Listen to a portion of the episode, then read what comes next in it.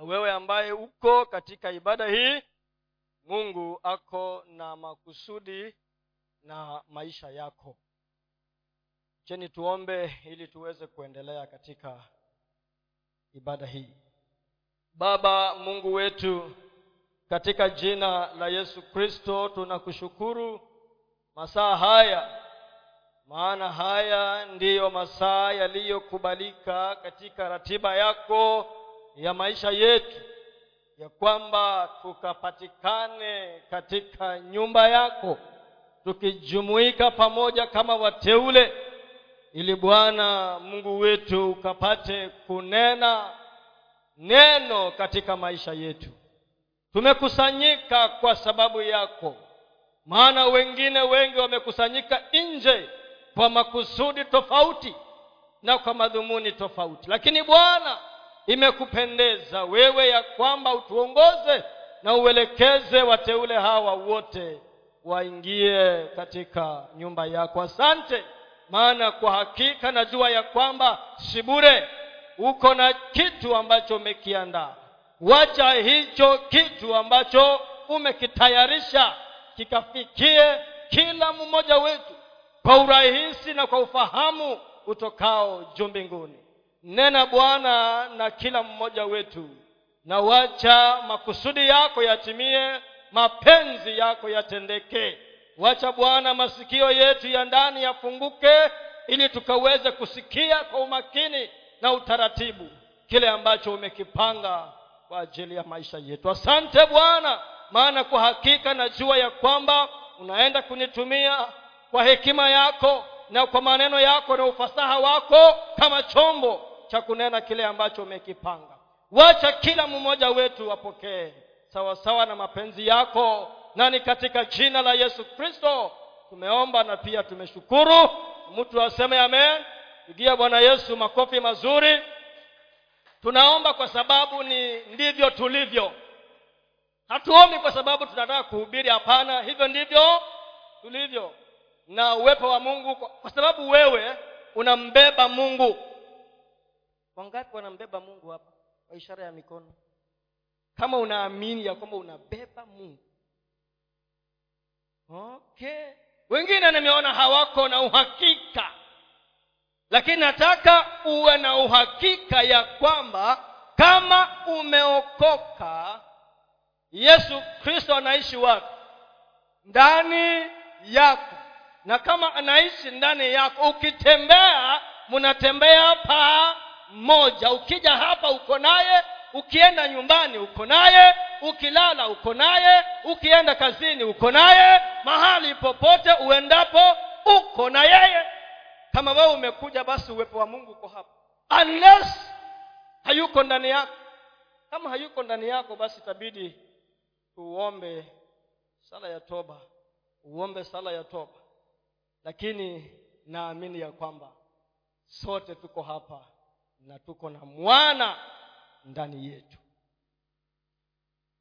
Tutazungumza kwa kifupi juu ya kuelewa umuhimu wa ndoto ya maisha yangu ama yako. Kuelewa umuhimu wa ndoto wa maisha umuhimu wa ndoto ya maisha yako ama maisha yangu.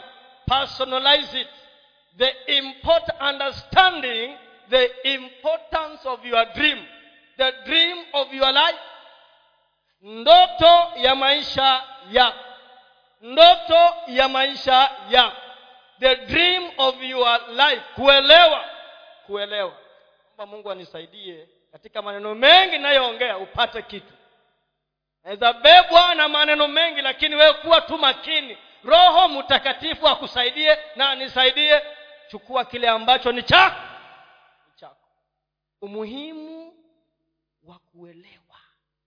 Ama kuelewa umuhimu wa ndoto ya maisha yako. Asubuhi nilipoamka nilikuwa sijisikii kuamka mapema kama kawaida yangu ya kuamka. Kama saa nane hivi. Sasa nikang'ang'ana hivi mpaka ikielekea saa tisa ndio nikatoka kwa kitanda. Na tangu jana uliza mungu unajua saa zingine unaweza pewa ujumbe wa kuja kuongea hata one week before. Na saa zingine unang'ang'ana lakini uoni yani si kuhubiri tu bibilia ah, ah. bibilia bibilia liko. Lakini una, unasema eh, specifically unataka mungu niongee nini? Nataka niongee nini hiyo asubuhi nikiamka nilikuwa sijui nitaongea so nikaanza tu kusoma katika ule msururu wa kusoma tu bibilia ule uzoefu na katika ratiba yangu. Sababu ilikuwa leo nimefikia kitabu cha waraka wa yohana wa kwanza sura ya kwanza. Nikaenda pale soma chapter one. Nilipokuwa nasoma ule muktasari ama samari siyo ndio samari ni, ni muktasari nikaona vipengele vitatu. Ikaniambia ya kwamba god is light. Mungu ni nuru. Alafu ikasema god is love. Mungu ni upendo.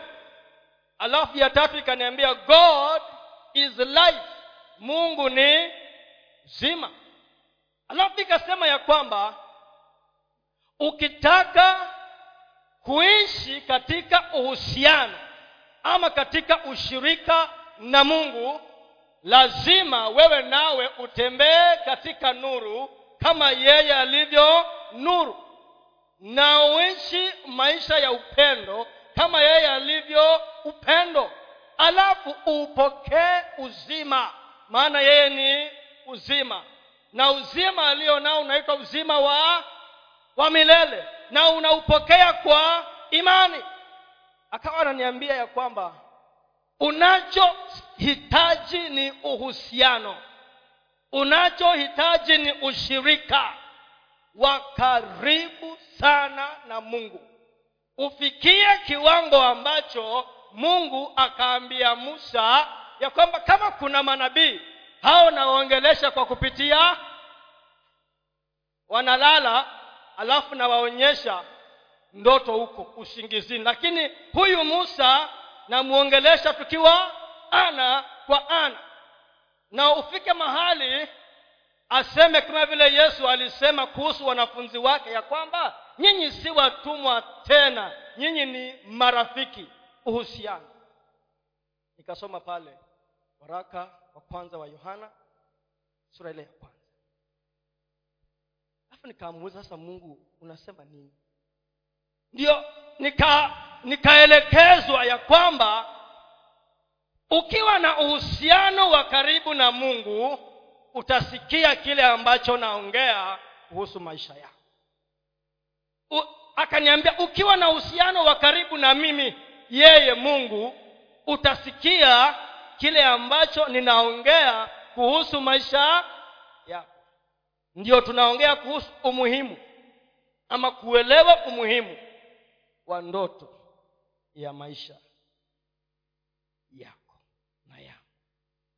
Kila mtu unapoongea kuhusu ndoto kuna zile ndoto ambazo tunaota kwa sababu ya mambo ambayo tumekuwa nayo the whole day mambo ambayo tumeyawaza siku nzima yale ambayo tumeyafikiria ama hali zetu za tukilala usiku tunaanza kuota ndoto.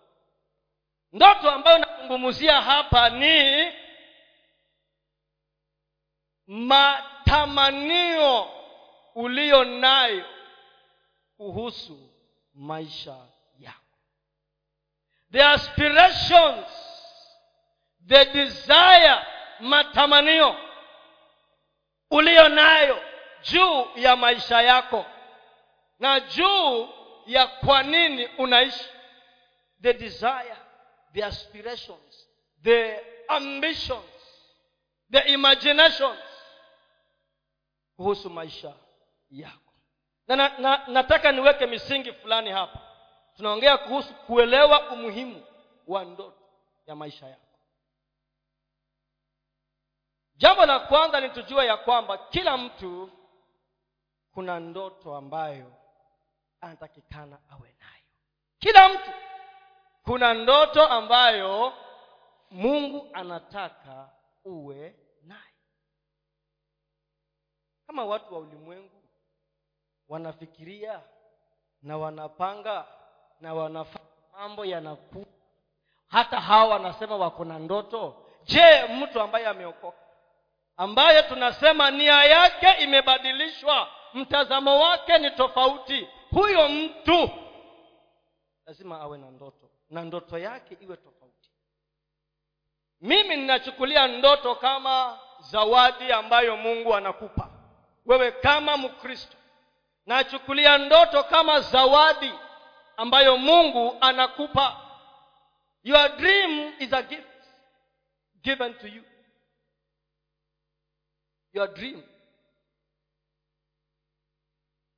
tulipokuwa vijana najua mara nyingi huwa tunapoendelea kukua ukiwa watoto huwa tuko na mawazo mengi sana. Huwa tunafikiria mambo mengi sana. Na kadri unavyoendelea hayo mawazo yanabadilika. Ulipokuwa mtoto mdogo ulisema unataka hivi unataka uwe hivi unataka hili lifanyike. Lakini kadri unavyoendelea kukomaa ku, kuongezeka kiumri mambo hubadilika. Kwa sababu ya nini? Mazingira yako yanabadilika. Unakutana na waalimu wengi katika maisha. Wanakuambia unayosema hayawezekani. Wanakuambia hayo mambo kama una, hayo unayosema ulimwona nani huyo akiyafanya? Kadri unavyoendelea kukomaa mawazo yako yanabadilika. Lakini sasa sisi watu tuliookoka nitufahamu ya kwamba mungu ako na ndoto kwa sababu ya kila mmoja wetu. Waraka wa petero wa kwanza first peter chapter number four. Sura ile ya nne kuanzia mstari wa kumi hadi wa kumi na mbili. Ongea kuhusu kuelewa umuhimu wa ndoto ya maisha yetu waraka wa petero first peter 4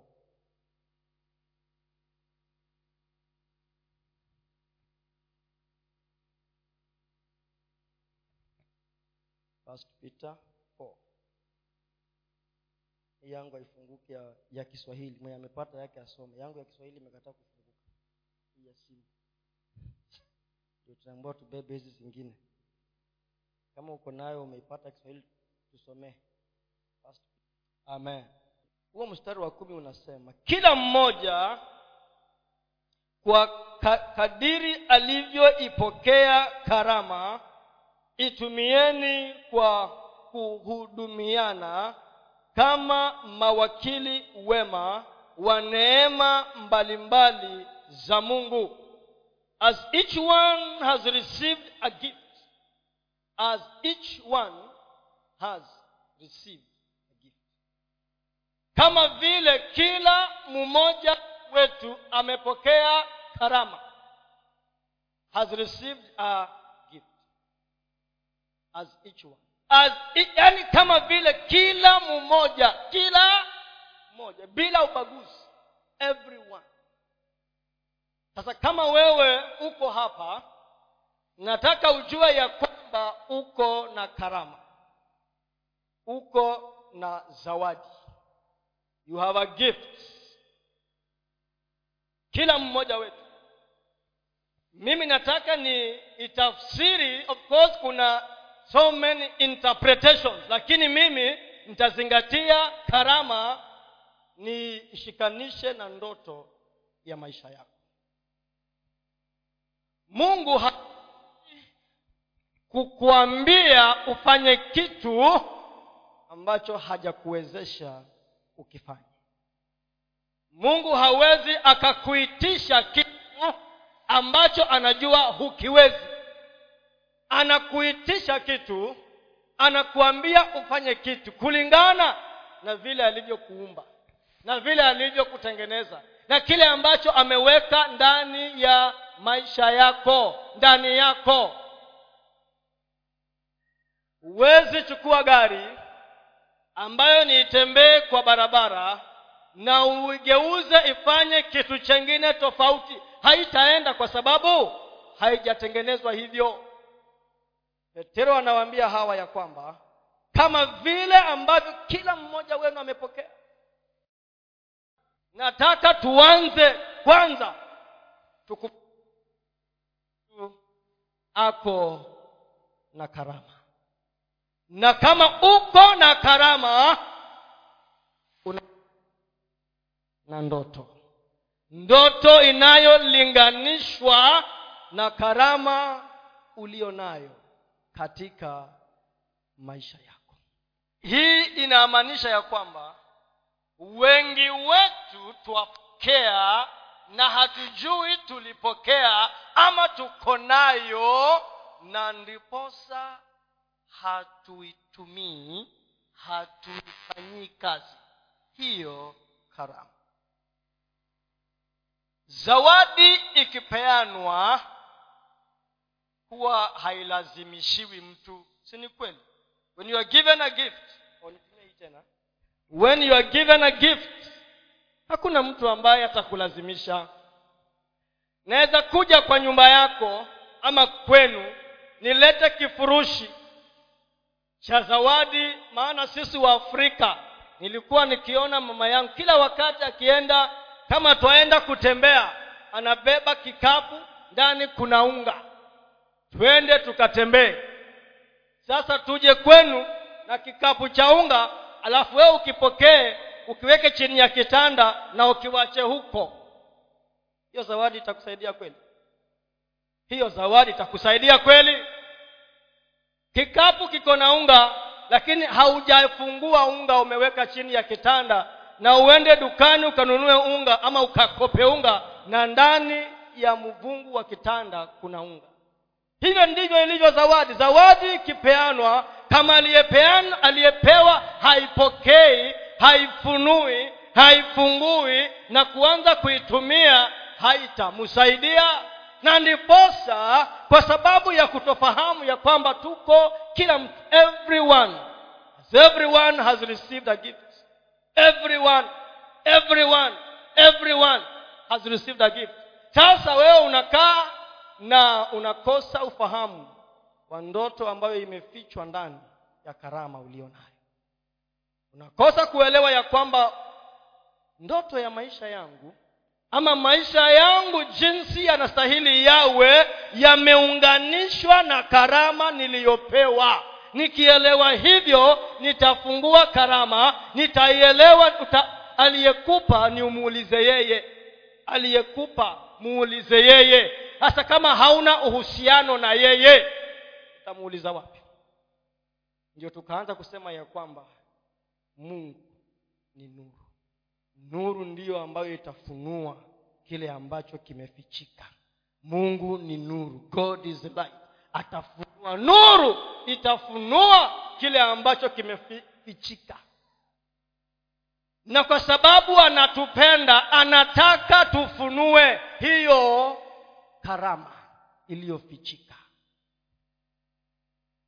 Ndiyo paulo mahali kwengine akamwambia mwanawe wa kiroho anaitwa timotheo ya kwamba ichochee karama iliyo ndani yao up the gift ichochee karama iliyo ndani yako ambayo uliipokea kwa kupitia kwa kuwekewa mikono. Akapokea. Anamwambia ichochee na hapa pita petero anasema kama vile kila mmoja wetu amepokea aitumie kwa kuhudumiana. Kwa hivyo jambo la kwanza tunapoangalia kuhusu ndoto zetu tumesema ya kwamba kila mmoja ako na karama. Na mi nimesema ya kwamba katika tafsiri ambayo naitumia ya kwamba ndoto yako imeshikanishwa na karama yako. Maana mungu hatokuitisha kitu ambacho hajakuwezesha kukifanya. Ndiposa hata katika maisha yetu huwezi kuwa kila kitu. Sini ukweli? Huwezi kuwa kila kitu. Hata nipende nisipende siwezi kuwa makanika nikuwe mwalimu nikuwe injinia nikuwe daktari niku... siwezi kwa sababu niko na muundo maalum ambao mungu ameweka ndani ya maisha yangu hasa ninimuulize yule ambaye alinipa mungu? Kwa sababu niko na uhusiano na yeye. Kwa sababu niko na uhusiano na yeye. Anifunulie. Kila mtu ako nayo na imetoka wapi? Kwa mungu. Anayepeana ni nani? Mungu. Ukisoma yohana tatu ishirini na saba john chapter 3 and verse number 27 anasema hivyo yohana. Yohana tatu ishirini na saba. Anasemaje? Anasema hivi. Yohana akajibu akasema hawezi mtu kupokea neno lolote isipokuwa amepewa kutoka mbinguni. Yako imesema kuwa na nini? Na kitu. Asipopewa na nani? Hakuna chochote ulicho nacho ambacho uko nacho ambacho niko nacho ambacho hakijasababishwa na mbinguni upokee. Hakuna! Kwa sababu gani? Ulipozaliwa uliingia jinsi ulivyokuwa uchi lakini hata nguo ulizipata wapi? Hapa.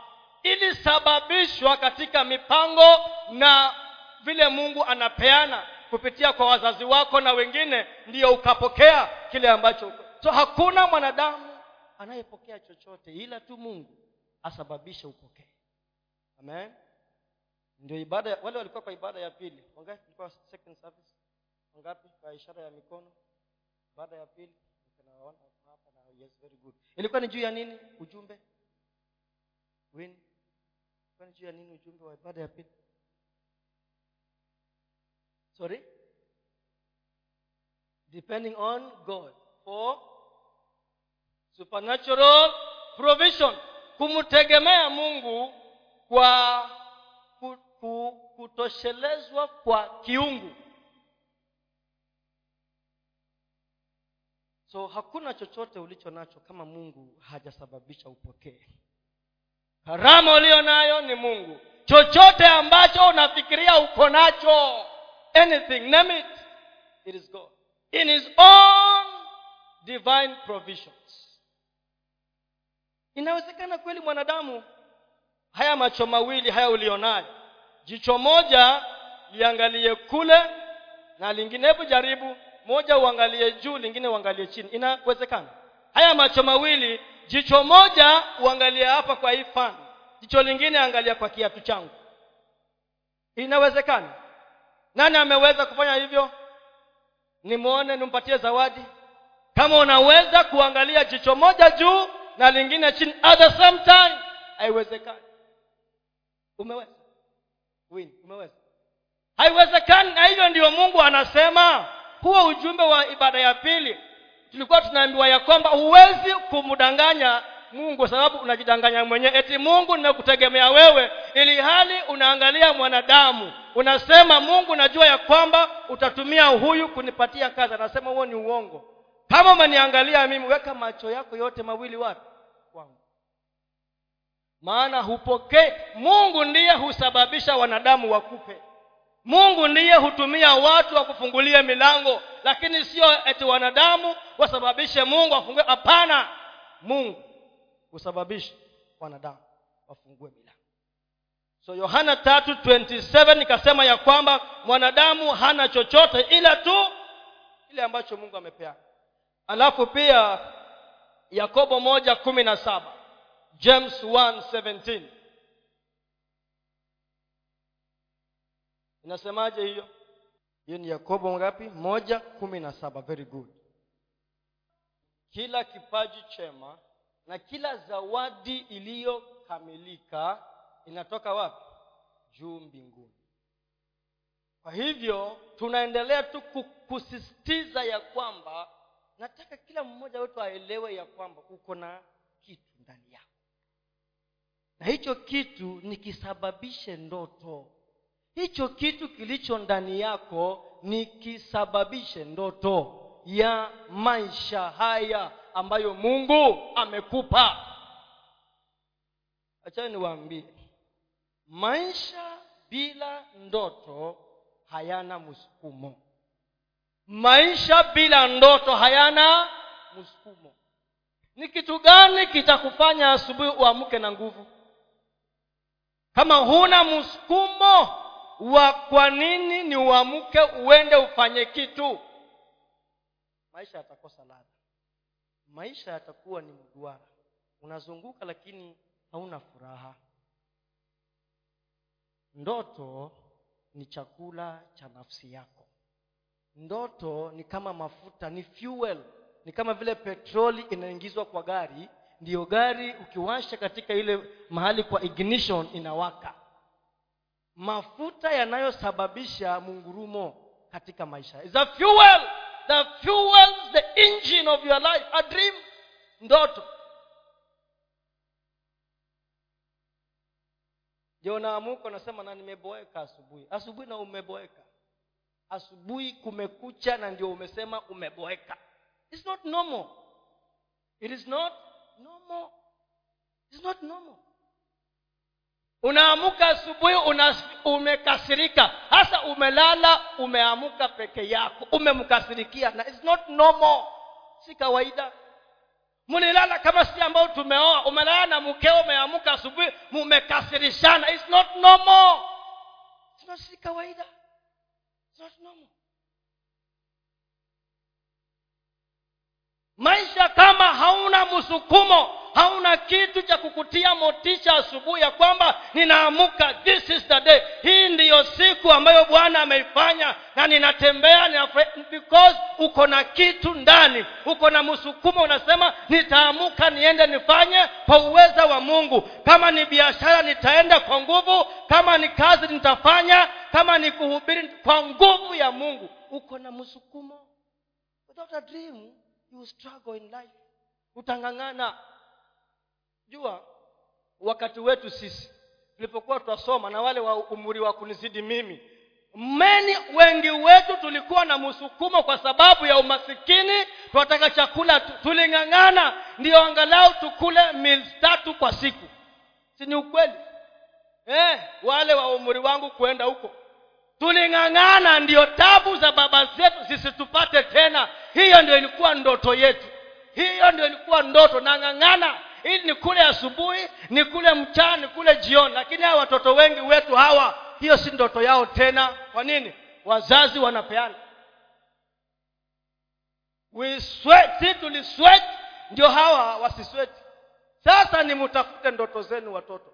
Nimutafute sababu zenu za kuamuka sababu zenu za kukimbia kila siku kuleta kitu cha manufaa katika maisha yako na katika ufalme wa mungu you must run with a dream. Ndoto ya babako si ndoto yako tena. Yeye alikuwa na tabu zake. Tulikuwa tunachukua longi ya mtu mtu mzee mkubwa. Longi naipasua ninakata mguu navaa hivi kama trausa mguu mmoja unitoshee nivae kama trausa we imagine sasa ndoto yangu ilikuwa ni tabu hii sitaki. Tabu hii sitaki mamangu ana, akawa anasema mimi naomba siku moja watoto hawa hawa wawe watu wazima nami niwaone wakitembea na familia zao nao wameinu, wameinuka. Ilikuwa ndoto yake lakini je ndoto yako ni nini? Na ndoto yako iko ndani yako. Imefungwa na karama ulio nayo. Zawadi uliopewa ndoto yako ni nini? Na hungojei mpaka uwe mzee ndio uamuke mahali ulipoamuka maana ndani yako kuna ndoto iliyowekwa imeshikanishwa na karama ulio nayo. Na zote hutoka wapi? Kwa mungu. Amen. Zilikuwa ndoto zetu. Na yako ni nini? Ndio ukimwambia soma kwa bidii. Anasema sinakula kwa nyumba. Sinapata kile ne- una, una, una, unaleta. Si chai maziwa iko. So ni, ni, ni ya nini? So ndoto yako ni nini wewe hata kama ndoto zetu zilikuwa ni ndogo zilikuwa zafikiria kula lakini ilikuwa ni afadhali tulikuwa nayo. Wengi wa vijana siku hizi hawana ndoto wanatembea kama wamechanganyikiwa. Uko na karama ndani yako na karama hiyo uliyo nayo ndoto yako imefichwa ndani ya hiyo karama uliyo nayo jambo la pili. So la kwanza ni kwamba uko na karama kila mtu ako nayo ndoto yako imefunganishwa pamoja na nini? Na karama yako. Ukiwa na ukaribu na mungu atakufunulia ni nini ambacho mungu anasema kuhusu maisha yako. Jambo la pili ni kwamba ni lazima tujue sisi ni wanani. Tujue sisi ni ni wanani na kwa uhakika sio kujua tu kwa kichwa kuna head knowledge na kuna heart knowledge. Kuna ile kujua tu si nimesoma si nimeelewa? Hapana. Wewe ni wanani wewe ni wanani whose are you? Whose are you? Identity yako ama kitambulisho chako kinatokana na kuelewa wewe ni wanani ndio ujue wewe ni nani. Your identity are, comes from knowing whose you are so that you will know who you are.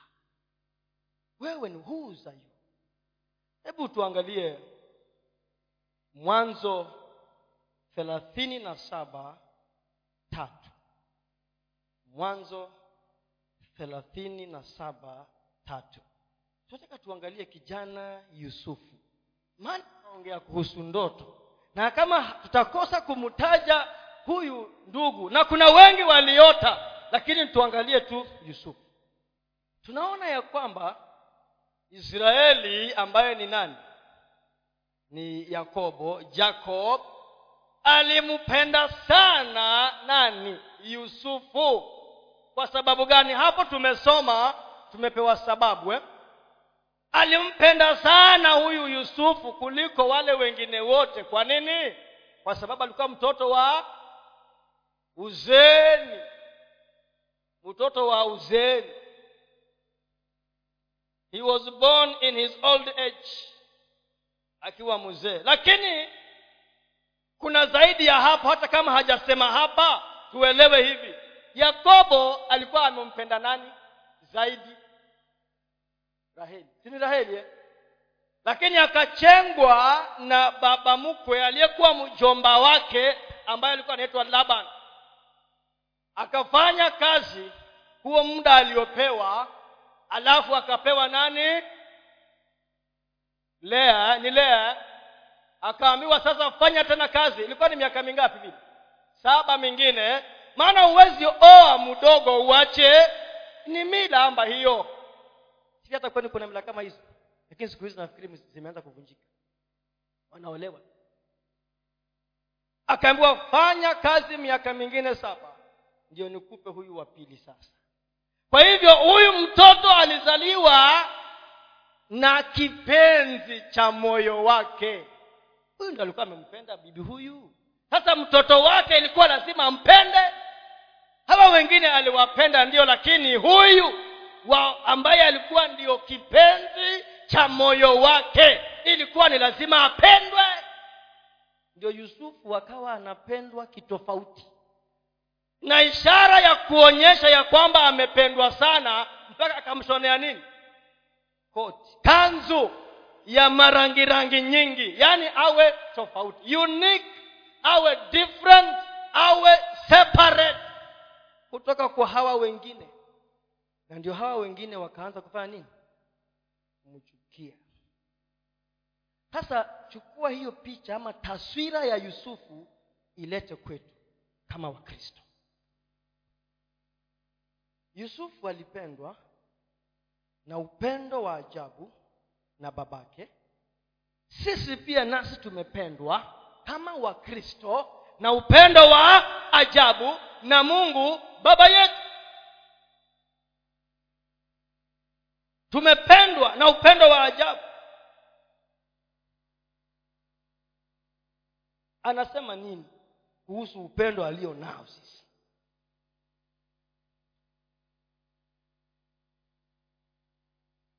ukisoma katika kitabu cha deuteronomy ama ni deuteronomy ni kumbukumbu kumbu la torati sita saba. No saba sita. The other saba sita. Kumbukumbu la torati saba sita. Kwa maana wewe utaifa takatifu kwa bwana mungu wako bwana mungu wako amekuchagua kuwa watu wake hasa zaidi ya mataifa yote walioko juu ya uso wa nchi. Soma pia first peter 2 9 to 10 petero wa kwanza mbili tisa mpaka kumi. Tusomee pia hapa first peter 2 9 to 10 asante. Sasa pale kumbukumbu la torati saba sita mungu akawa anaambia wana wa israeli anawaambia nyinyi ni taifa nimelichagua. Nimechagua hilo taifa. You are a holy people to the lord. The lord your god has chosen you to hata mungu ametuchagua sisi kama vile ambavyo aliwachagua wale. Peter because ungesema ah, hiyo kumbukumbu la torati ni old testament ni agano la kale. Kwa hivyo kuna wengine wanasema hiyo iliisha. Hapana tukija hapa petero anatuambia hivyo hivyo ya kwamba sisi bali nyinyi ni mzao mteule. Ukuhani wa kifalme taifa takatifu watu wa miliki ya mungu mpate kuzitangaza fadhili zake yeye aliyewaita. Mtoke gizani mkaingie katika nuru yake ya ajabu. Ninyi mliokuwa kwanza si taifa bali sasa ni taifa la mungu. Mliokuwa hamkupata rehema bali sasa mmepata rehema. Tukielewa sisi ni wanani tutaelewa sisi ni kina nani. Tukielewa sisi ni wanani tutajua sisi ni kina nani. Yusufu kwa sababu ya upendo wa babake the boy was so confident. Alikuwa na ujasiri. Alikuwa na ujasiri. Kwa sababu alielewa yeye ni wanani alielewa inamaanisha nini kuitwa mwana wa raheli wa yakobo? Alielewa? Inamaanisha nini kuitwa mwana wa raheli wa nani? Wa yakobo. Il, alielewa? Na alipopata ufunuo wa upendo wa babake na alipojiona utofauti aliyokuwa nao mpaka akavalishwa kanzu la kitofauti the boy was so confident. Miaka kumi na saba akaanza kuota ndoto. Na alipoanza kuota ndoto tayari ndugu zake walikuwa wamemchukia kwa sababu ya kupendwa. Tayari ndugu zake walikuwa wamemchukia kwa sababu ya kupendwa na nani? Na babake. Alafu uongezee nini? Ndoto. Akasema ndio huyo mwotaji anakuja wa ndoto yakobo yusufu alielewa yeye ni wanani na alipojua ni wanani akapata ujasiri akapata uhodari. Ndiyo maana akaota mara ya kwanza akawaambia nduguze. Nduguze wakamchukia zaidi. Akaota mara ya pili akaambia babake mamake na nduguze. Ujasiri. Maana alielewa ya kwamba mimi ni wanani tunaambiwa hapa sisi ni taifa teule. You are a special people. You are chosen of god. Umechaguliwa na mungu. Kwa hivyo ukielewa wewe ni wanani utajua mimi ni nani.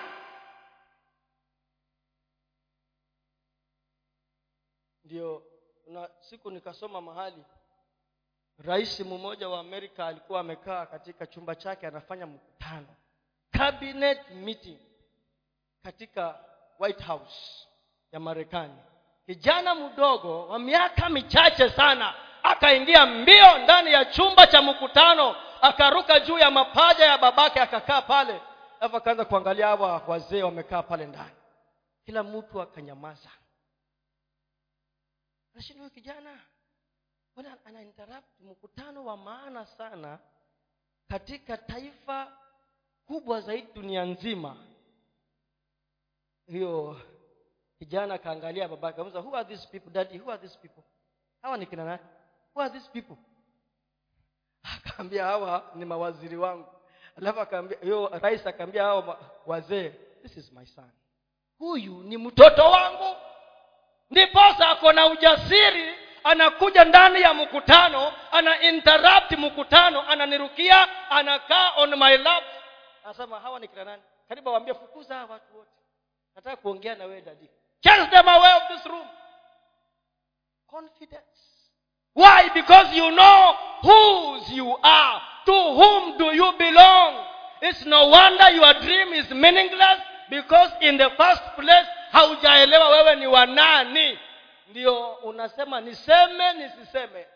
Nifanye nisifanye. Uta, kijana miaka kumi na saba. Yeye hataki kujua.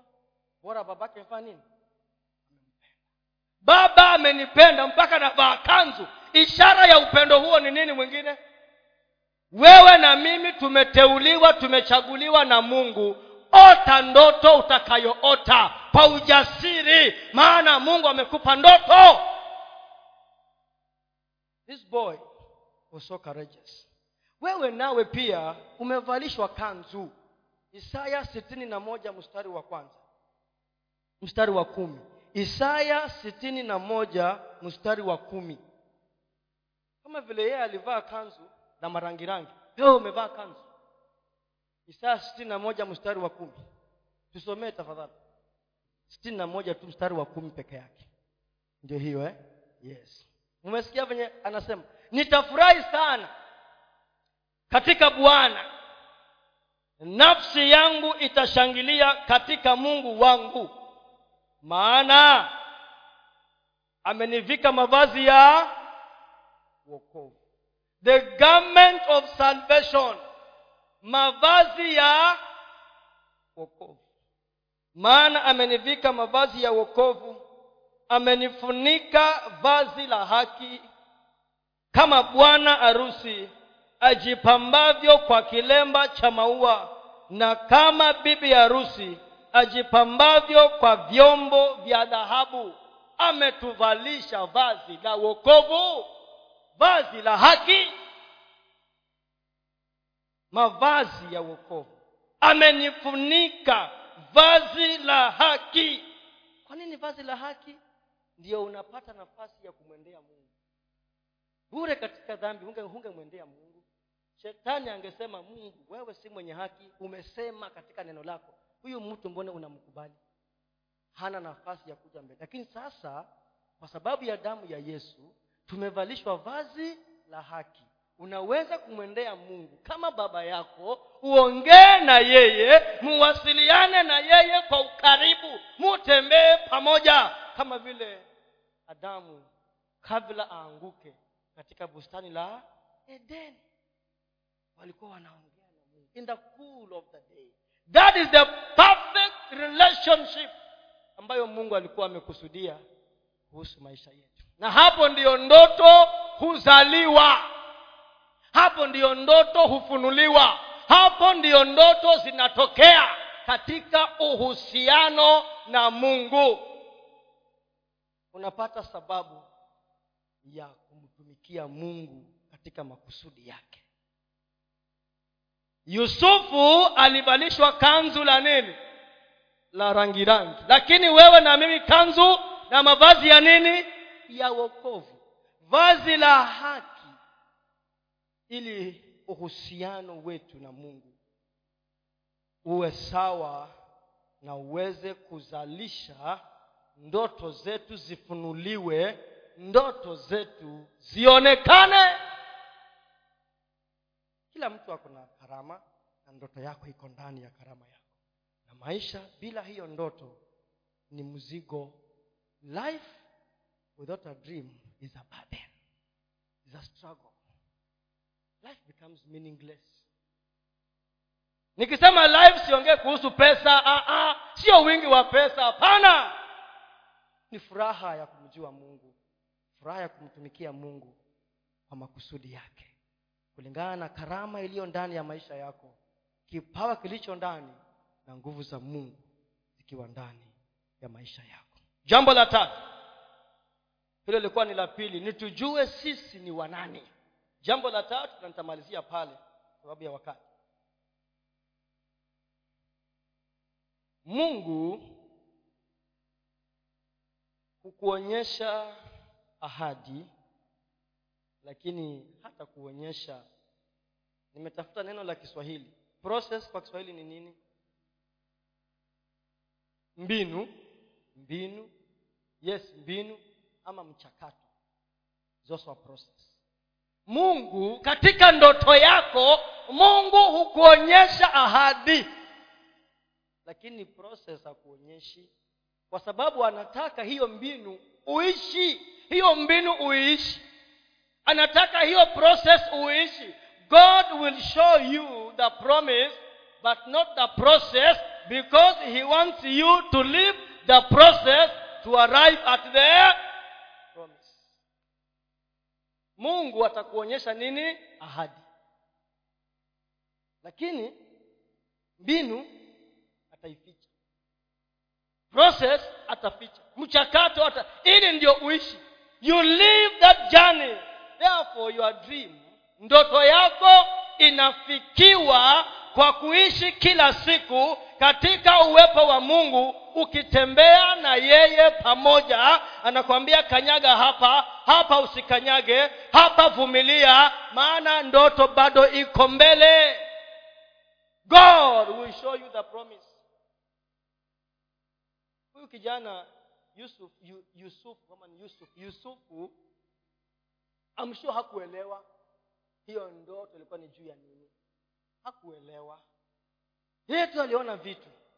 Akatarajia pengine atasaidiwa kufunuliwa zaidi aelewe maana hatujaonyeshwa. Pengine aliambiwa hatujui lakini kile ambacho kimeandikwa hatuoni. Ni ukweli hatuoni. Lakini tunaweza fikiria kwamba pengine aliambiwa huko mbele. Aliona tu wako shambani wana, wanavuna ile ile lake linaitwa nini? Yake ile ile kubwa ikasimama. Inaitwa nini hiyo hiyo yenye alikuwa wana eh, vi? eh, hiyo hiyo. Hii zingine zote zikafanya nini? Zikainama yake ikasimama. Mara anaona huko tena nyota anaona mwezi anaona jua. Zinafanya nini zote? Hiyo ilikuwa ni ahadi tu anaiona katika ndoto. Lakini baada ya muda mrefu hiyo story mnaijua vizuri sana. Sitakaa huko kwa hiyo habari baada ya miaka mingi around miaka kumi na mitano ndio akaona utimilifu wa ahadi alizoziona. Mungu anakuonyesha hivi. Na pengine ndio sababu si hata watu wanasema tumemngojea sana huyu yesu. Lakini yesu hafiki. Tumemngojea sana huyu yesu. Na wahubiri wanakuja wanaenda wanasema in the last days last days ndio hizi tuko nazo. Siku za mwisho zilianza baada ya yesu kurudi mbinguni. Siku za mwisho zikaanza. Na zitaendelea mpaka siku ile yesu atarudi. Lakini wale wanaovumilia mpaka mwisho ndio watapokea nini? Thawabu. Ndoto yako ya maisha yako huwa ni uishi. You have to live that dream is a process ni mbinu ambayo ni uishi katika uaminifu wako kwa mungu. Ndio askofu akatuambia hapa ya kwamba kama tumepewa ahadi na mungu amesema ya kwamba nitatembea na wewe alafu sisi tuiondokee yale tuyaondokee yale maagano ya ahadi mungu hana makosa. Kwa sababu wewe ndiwe ambaye umekosa kuwa mwaminifu.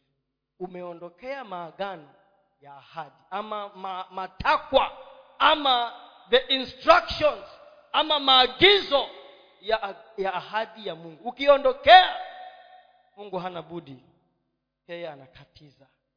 Mtiririko wa kukuzungumzia anakatiza. Maana mawasiliano yanakatika. Mawasiliano yakikatika basi ndoto yako pia nayo inaanza kufifia. Ndoto yako pia nayo inaanza kufifia. Jambo la nne nimesema la tatu eh? jambo la nne ndio ni, ni sasa hapo nimalize kabisa. Jambo la nne. Ndoto uliyopewa ama utakayopewa si yako wewe ni ya watu wengine. Wewe tu ni kama una, ni kama chombo unatumiwa ili watu wengine waje wafaidike. Kuna watu ambao hawa, hawa, hawaoti ndoto wanakungoja wewe uote ndio hao wafaidike. Usipoota wewe ndoto kuna watu watakufa maskini. Kuna watu watakosa kumjua mungu. Usipoota wewe nani? Ndoto. Kama wewe mkristo uote ndoto yule wa nje una, una, unataka aende wapi? Yule aliye nje ataenda wapi? Na anakutegemea wewe yusufu mwenyewe hizo ndoto alizopewa kama hangefuatilia taifa nzima lingepotea. Taifa nzima zima lingepotea. Lakini kupitia kwa utiifu wake katika ndoto aliyopewa familia yake na taifa la misri na mataifa mengine yalinusurika wakati wa njaa kwa sababu ya utiifu wa mtu mmoja. Ndoto ambayo umepewa pale pale tuliposoma kwanza kabisa petero kule tuliambiwa ya kwamba kila mmoja amepokea nini? Karama na aitumie tuhudumiane aitumie kwa utukufu wa mungu. Kwa hivyo si yako tu si wewe tu aa. ukiona ya kwamba una uko na ndoto na hiyo ndoto tu ni ya kuhusu wewe peke yako haitoki kwa mungu. Kama hiyo ndoto basi ni wewe tu na jamii yako toki kwa nani? Kwa mungu. Lakini kama ni wewe na watu wengine. Unaona hebu tu, e, tuangalie matendo ya mitume act 7 matendo ya mitume saba. Kwanzia ishirini na tatu. Matendo ya mitume saba kwanzia ishirini na tatu. Na pia unaweza andika ili ukajisomee mwenyewe matendo ya mitume saba ishirini na tatu hadi ishirini na nane alafu waibrania kumi na moja ishirini na nne mpaka ishirini na saba. Matendo ya mitume saba ishirini na tatu mpaka ishirini na nane alafu waibrania kumi na moja ishirini na nne mpaka ishirini na saba. Hizo mtajisomea wenyewe. Acha tu nizungumze. Msa msa aliishi katika nyumba ya farao kwa miaka mingi mpaka akafikia umri wa miaka arobaini. Yeye aliishi akijua ya kwamba ni mwana wa wa farao. Kijana wa mfalme anafurahia ndani ya nyumba hiyo kila kitu ambacho anataka anapata. Lakini musa alikuwa anatembea bila ndoto ndoto ha, hatujaona hakuwa na ndoto ya watu wengine. Yeye wakati huo alikuwa ametosheka. Wakati huo alikuwa ametosheka. Si hata kama uko na kazi unapata mshahara unakula. Si unafikiria umetosheka eh? unafikiria tu hapo uko sawa. Aa, kama umeokoka kuna zaidi ya hiyo kama umeokoka kuna zaidi ya hiyo. Musa ilifika wakati inasema ya kwamba hapa when moses became of age wakati musa alifikia umri wa kutambua na wa kuelewa kuna kitu kiliingia ndani ya moyo wake. There's something that entered his heart. Kuna kitu kilimwingia kwa hivyo ndoto ya mtu huwa ime eh, neno gani? Huwa ime imelala eh? ni kama moto kama umewasha moto alafu ukianza kufifia. Hata huwa imelala tu dormant. Huwa imevalala. Huwa inakuanga dormant. Mpaka kitu kikuingie katika moyo wako kitu kinaingia kina connect kinaamusha kitu ndani ya moyo wako. Akasema uh-uh. maisha siyo haya tu. Maisha si kwa nyumba ya farao. Akasema wacha niende nikawatembelee watu wangu. Nione vile alijua ya kwamba yeye siyo mumisri. Yeye siyo mwana wa farao. Yeye ni myahudi yeye ni mwisraeli tumesema ya kwamba ni ujue wewe ni wanani eh? Eh, hapo ndio kuna kitu kita kitachemshwa hapo ndio kuna kitu kitaamuka na alipoenda kuwatembelea wale wenzake kule mahali walikuwa wanaishi siku ya kwanza alikuta vita baina ya baina ya mu, mu e, akaua mmoja eh? siku ya pili akakuta vita tena. Akamwambia wewe ni nani aliyekuchagua wewe uwe, uwe jaji ama kiongozi wetu? Unafikiria utafanya kama jana? Hasa musa alidania ya kwamba watu wake wataelewa. Haikwangi rahisi hivyo. Lakini kuna kitu kilikuwa kimeanza kuchochewa. Ndoto yake kuhusu makusudi ya mungu yalikuwa yameanza kuchochewa. Sisi nasi lazima tu katika uhusiano wetu na mungu lazima kitu kianze kuchochewa. Lazima kitu kiamuke ndani yetu na kitutume lakini tusidhania ya kwamba tu utaenda na iwe vile ambavyo unataka saa hiyo hiyo. Musa alidhania ya kwamba watu wake wataelewa ya kwamba mungu amemwinua amemchagua awe kiongozi wa kuwatoa katika utumwa. Haikuwa hivyo rahisi. Lakini uzuri ni kwamba kitu kilianza kufanya nini? Kuchochewa. Na baada ya hapo mnajua stori yote. Akatoroka akaishi miaka mingine arobaini huko mpaka mungu alipomkujia tena. Ndio akamwambia sasa arudi aje afanye ile kazi ambayo alikuwa anatumwa aje afanye. Ndoto kuelewa umuhimu wa ndoto ya maisha yetu. Ndoto inatoka kwa mungu. Kila mtu ako nayo. Kuna kitu kimeshikanishwa na ndoto yako ndani ya moyo wako. Ni lazima kichochewe. Ni lazima kitu kiingie katika moyo wako na kinaanzia katika uhusiano wetu na mungu. Tukiujenga uhusiano wetu tutasikia maagizo ya mungu tutasikia sauti ya mungu tutajua mwelekeo wa mungu tutajua makusudi ya mungu. Na kitu kitaanza kuchochewa ndani yetu. Lakini tusidhanie ya kwamba kikichochewa kitafanyika immediately. Hiyo ni safari. Tumesema ya kwamba mungu hutuonyesha ahadi lakini mbinu ama mchakato lazima tuishi ndio tufikie ahadi zile ambazo mungu ametuwekea. Amen. Bwana yesu asifiwe. Naomba tu mungu ya kwamba katika hayo maneno mengi yote uwe tu umesaidika kupata kitu hata kama ni kimoja kikusaidie katika maisha yako. Na uelewe ya kwamba maisha bila ndoto sawasawa na makusudi ya mungu ni mzigo. Inakuwa magumu. Ni kung'ang'ana bila mwelekeo.